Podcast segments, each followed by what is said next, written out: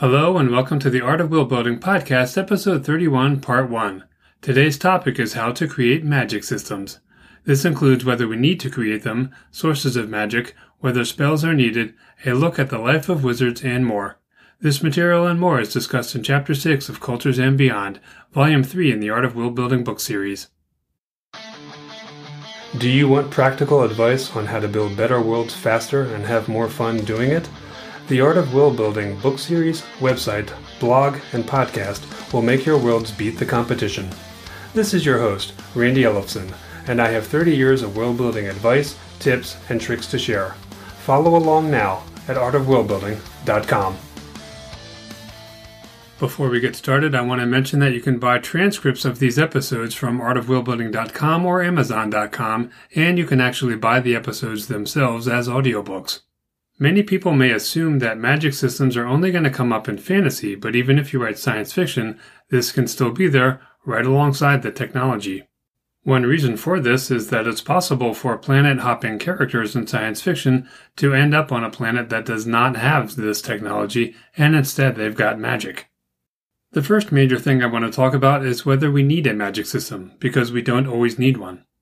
One reason we should have a system is that we want to be consistent, and we also don't want to suddenly give someone an ability that they need right when they need it, when we should have given it to them prior to that, and possibly shown it to the audience so that the audience isn't surprised later when they can suddenly do this.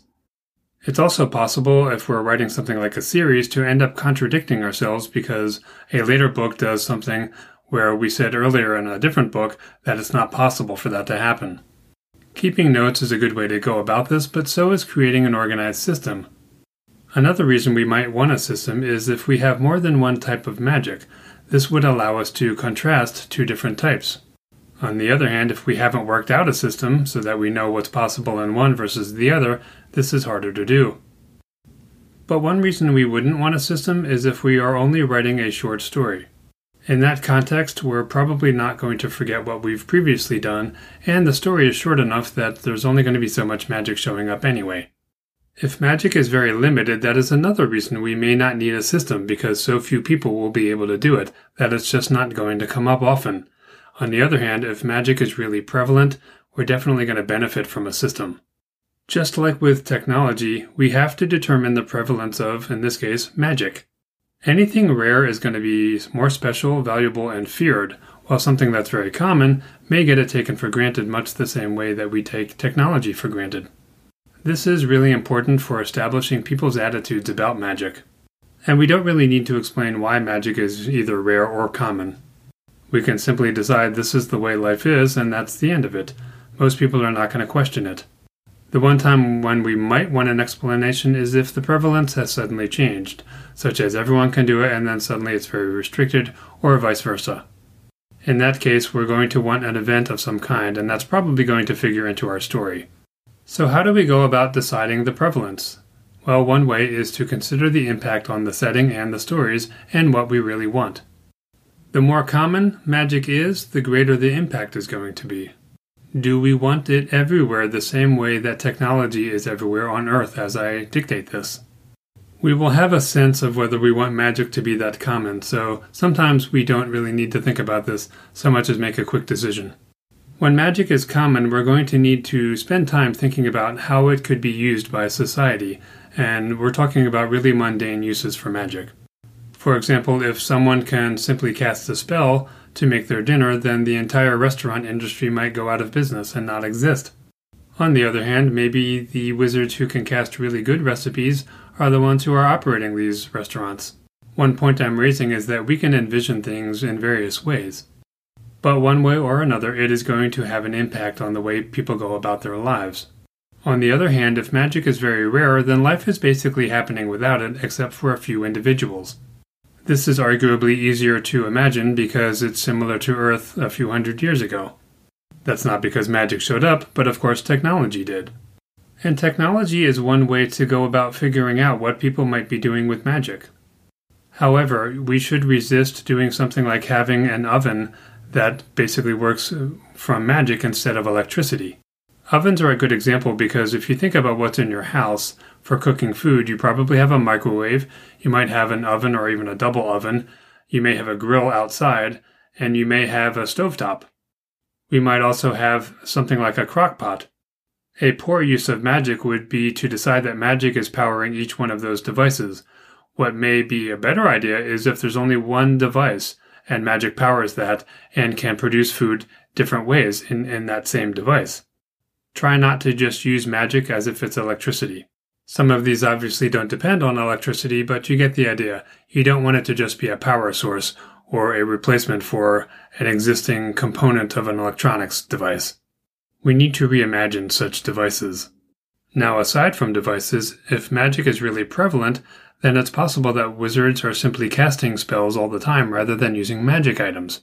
An interesting example of this would be something like a teleporter, where there are two people, two wizards, standing there operating this teleporter by casting spells in real time rather than doing the equivalent of turning on a dial or a power button, for example, that sends people from one place to another. They actually have to cast the spell. There may be people who do this for a living and employers that they work for. Imagine what kind of insurance they must carry because they might cause people to cease to exist because they don't show up at the other side of the teleportation device. We can really have a lot of fun with this if we are so inclined. A related subject is the social aspect of wizardry. Whether magic is rare or common, there will most likely be laws about whether it can be used. We can invent entire areas of law, crime, and punishments for this. Laws often originate from problems that have already occurred, so all we really need to do is think of things that people have done wrong and then come up with a law that tells people don't do that. This can allow us to create laws that are either local or all the way up to the federal level at the sovereign power level. This helps us create some history and some infamous incidents and even perpetrators. We may also have famous victims. Of course, one question is how can we inhibit a wizard from doing something if wizards are so powerful? There are always ways to do something like this. For example, they can be imprisoned in a place where magic doesn't work. Or maybe there's a kind of device that can be put on them that stops them from doing magic, or maybe even the talent can be removed from them permanently. Put on your thinking cap and imagine something. There are bound to be laws about the use of magic. For example, if I cast a spell on myself ahead of our date, that might be considered okay, but if we're going on a date and I cast a spell on you, that could be a crime. Generally, casting spells on other people without their permission is probably frowned upon. Another angle we can use to our advantage is the power disparity that exists between wizards and non wizards. Not surprisingly, the people who can't do magic will probably want to place a lot of restrictions on those who can. What if we're playing a sport and I cast a spell to make sure that I do well? That's not fair. Maybe sports are played in places where magic doesn't work because people can't be trusted. Some communities might reject the use of magic altogether.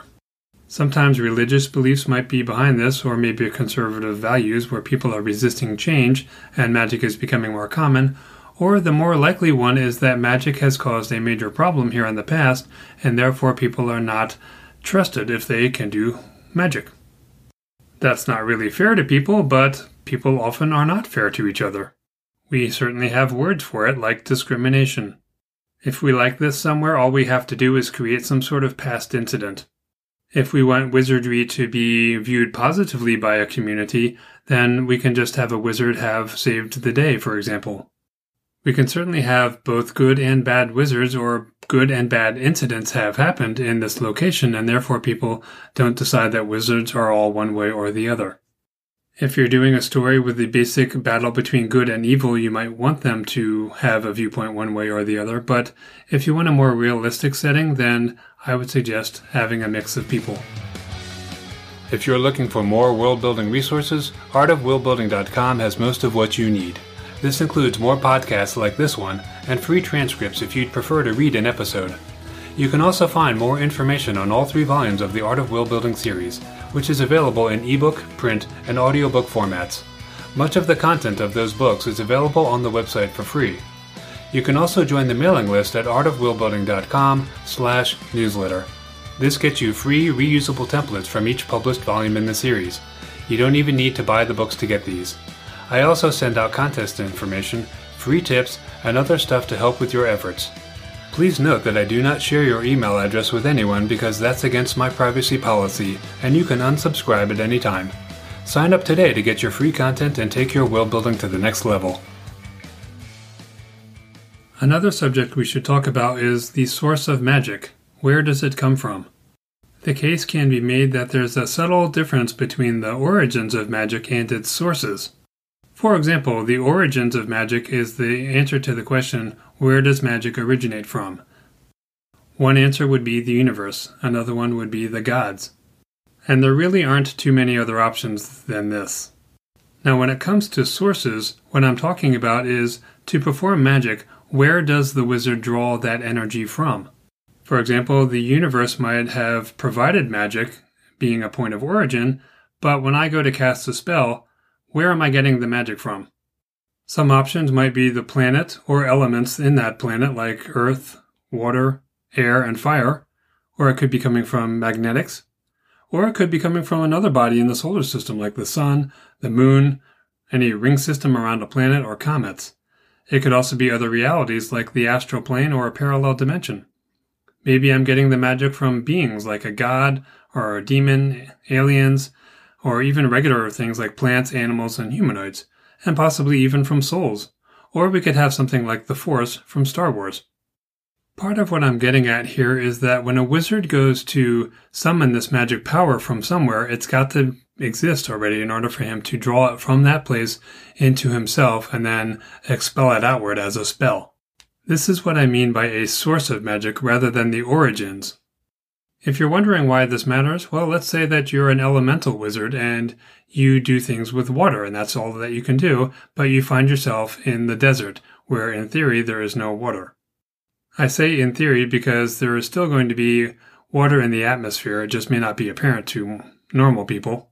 If you're this elemental wizard, you may have the ability to sense it, but there can also be water underground and it just isn't apparent to most of us.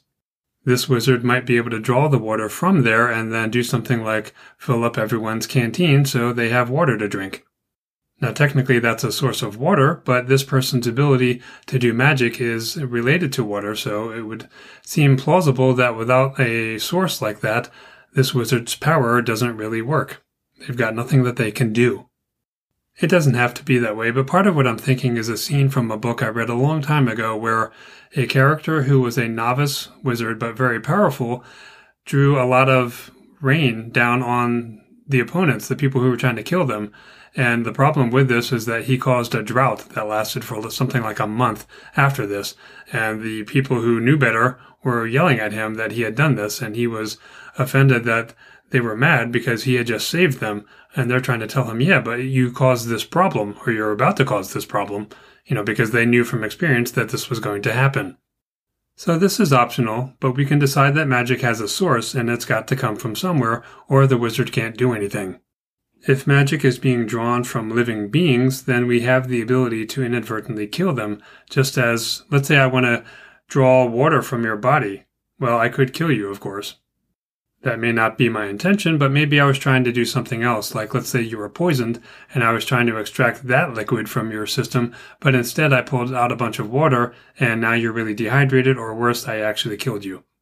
Now, some could say that this is not really a source, it's just the element in this case that you're operating on, and that's a perfectly valid viewpoint. It doesn't really matter what we consider it to be. What I'm after here is getting you to think about where wizards are getting the energy from or what's being affected by their ability to draw this magic to them and then expel it outward. We always think about that expelling outward part, but do we think about where people are drawing this energy from in the first place? And is that supply inexhaustible? Is it forever? Is it something like the sun where you know, the odds of someone drawing all the power from the sun and extinguishing it is pretty slim, even though they basically did that in one of the more recent Star Wars movies.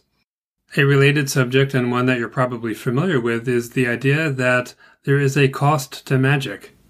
This is typically done partly because it's believable, but it's also a way to prevent wizards from having way too much power. One of the most plausible things is for magic to be physically draining, just like any other activity. And I would recommend this as your default option because we have so many things that we need to do in world building that we might as well make this one simple unless we have another idea. But we can think of other costs. For example, what if every time you do a spell it makes you slightly more crazy than you used to be? Another limitation I remember is that if a wizard casts a spell, they've got to relearn it from scratch as if they've never seen it before, and it's difficult for them. We can also make wizardry cause premature aging. Take some time to think of a reasonable limit for your wizards. If you're enjoying the podcast, please rate and review the show at artofworldbuilding.com slash review. Reviews really are critical to encouraging more people to listen to a show they haven't heard of before, and it can also help the show rank better, allowing more people to discover it. Again, that URL is artofworldbuilding.com slash review. One of my favorite subjects about magic systems is the question of whether spells are needed or not. It may seem obvious that they are needed, but that sort of depends on our definition of the words spell and magic. Magic is considered to be powers that don't exist on Earth, but of course in our fictional world magic is real, but this definition still holds up for us. The reason is that our audience is on Earth. Spells typically mean doing some combination of words, gestures, and physical materials. And of course, the point of all of it is to perform magic. If this all seems obvious, there is a reason I am making the distinction here. In a fantasy setting, the gods are considered real, and they are doing things that don't occur on Earth, so we could say that they are causing magic. But that raises the question are they doing spells? We don't usually show them using physical materials, for example. They might use words and make gestures, but it seems kind of like they're just channeling their willpower rather than trying to summon magic from somewhere with a spell. If a spell is a kind of recipe for doing magic, it doesn't seem like the gods are doing that, does it? So you may disagree with this, and that's fine, but let's say that there are two ways of doing magic with a spell, like mortals, or by force of will, more like a god. Well, what if mortals can also do magic without a spell? That's what we're going to take a look at. Let's first start off talking about the option where spells are needed, since that's what most of us are familiar with. Naturally, a spell would harness magical energy, but if the spell is performed wrong, we have two options.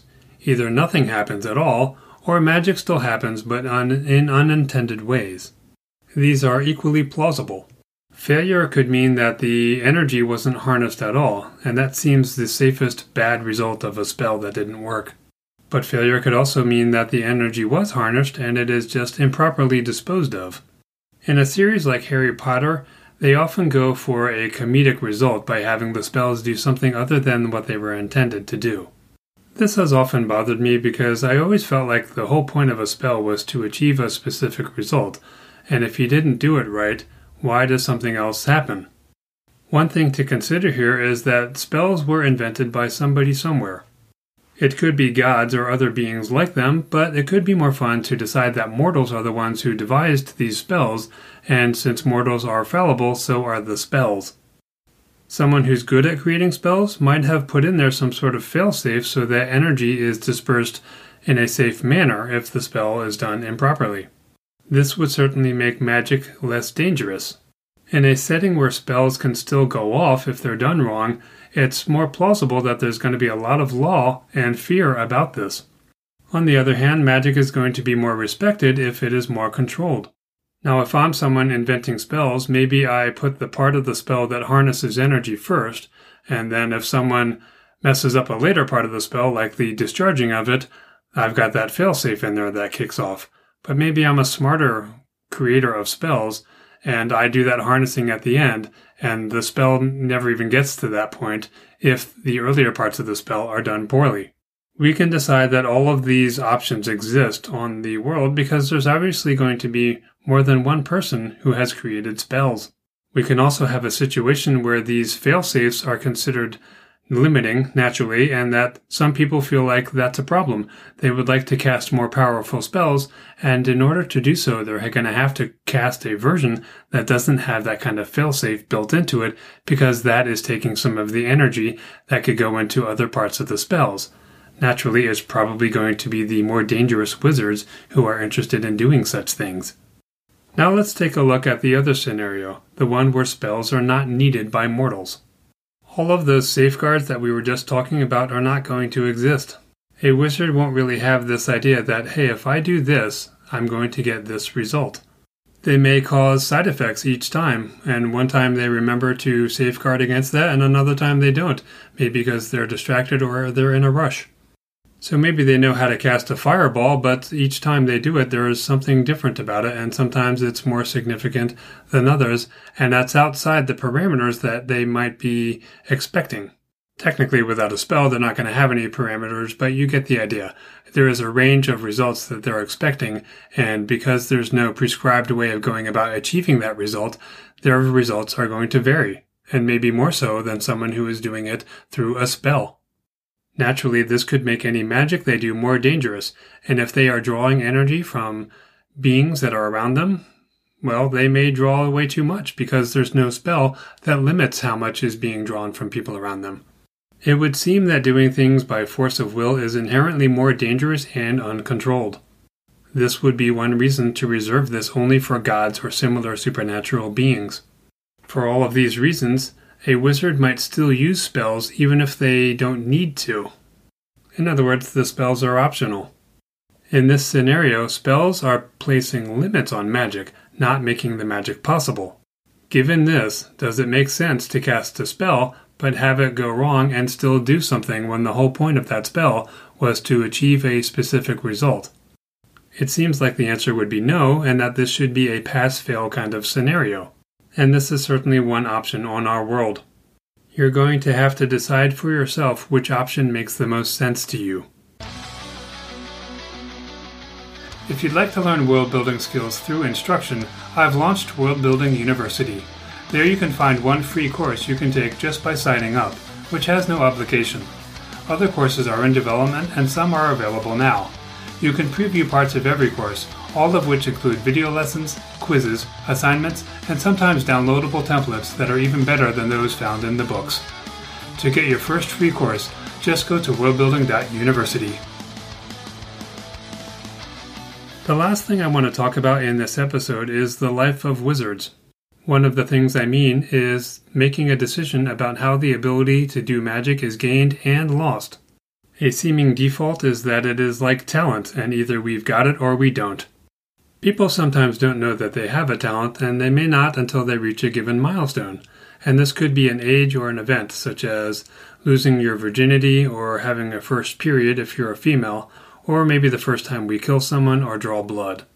Maybe we even need to die and be reborn first. And what about the option to lose the ability to do magic? If a god has granted the ability, maybe they can take it away. The same kinds of events that caused us to gain the ability can also cause us to lose it. Maybe as long as you're celibate, you can do magic. That sounds like a hard choice to me. If the ability can be gained and lost, we should decide if this is permanent or not.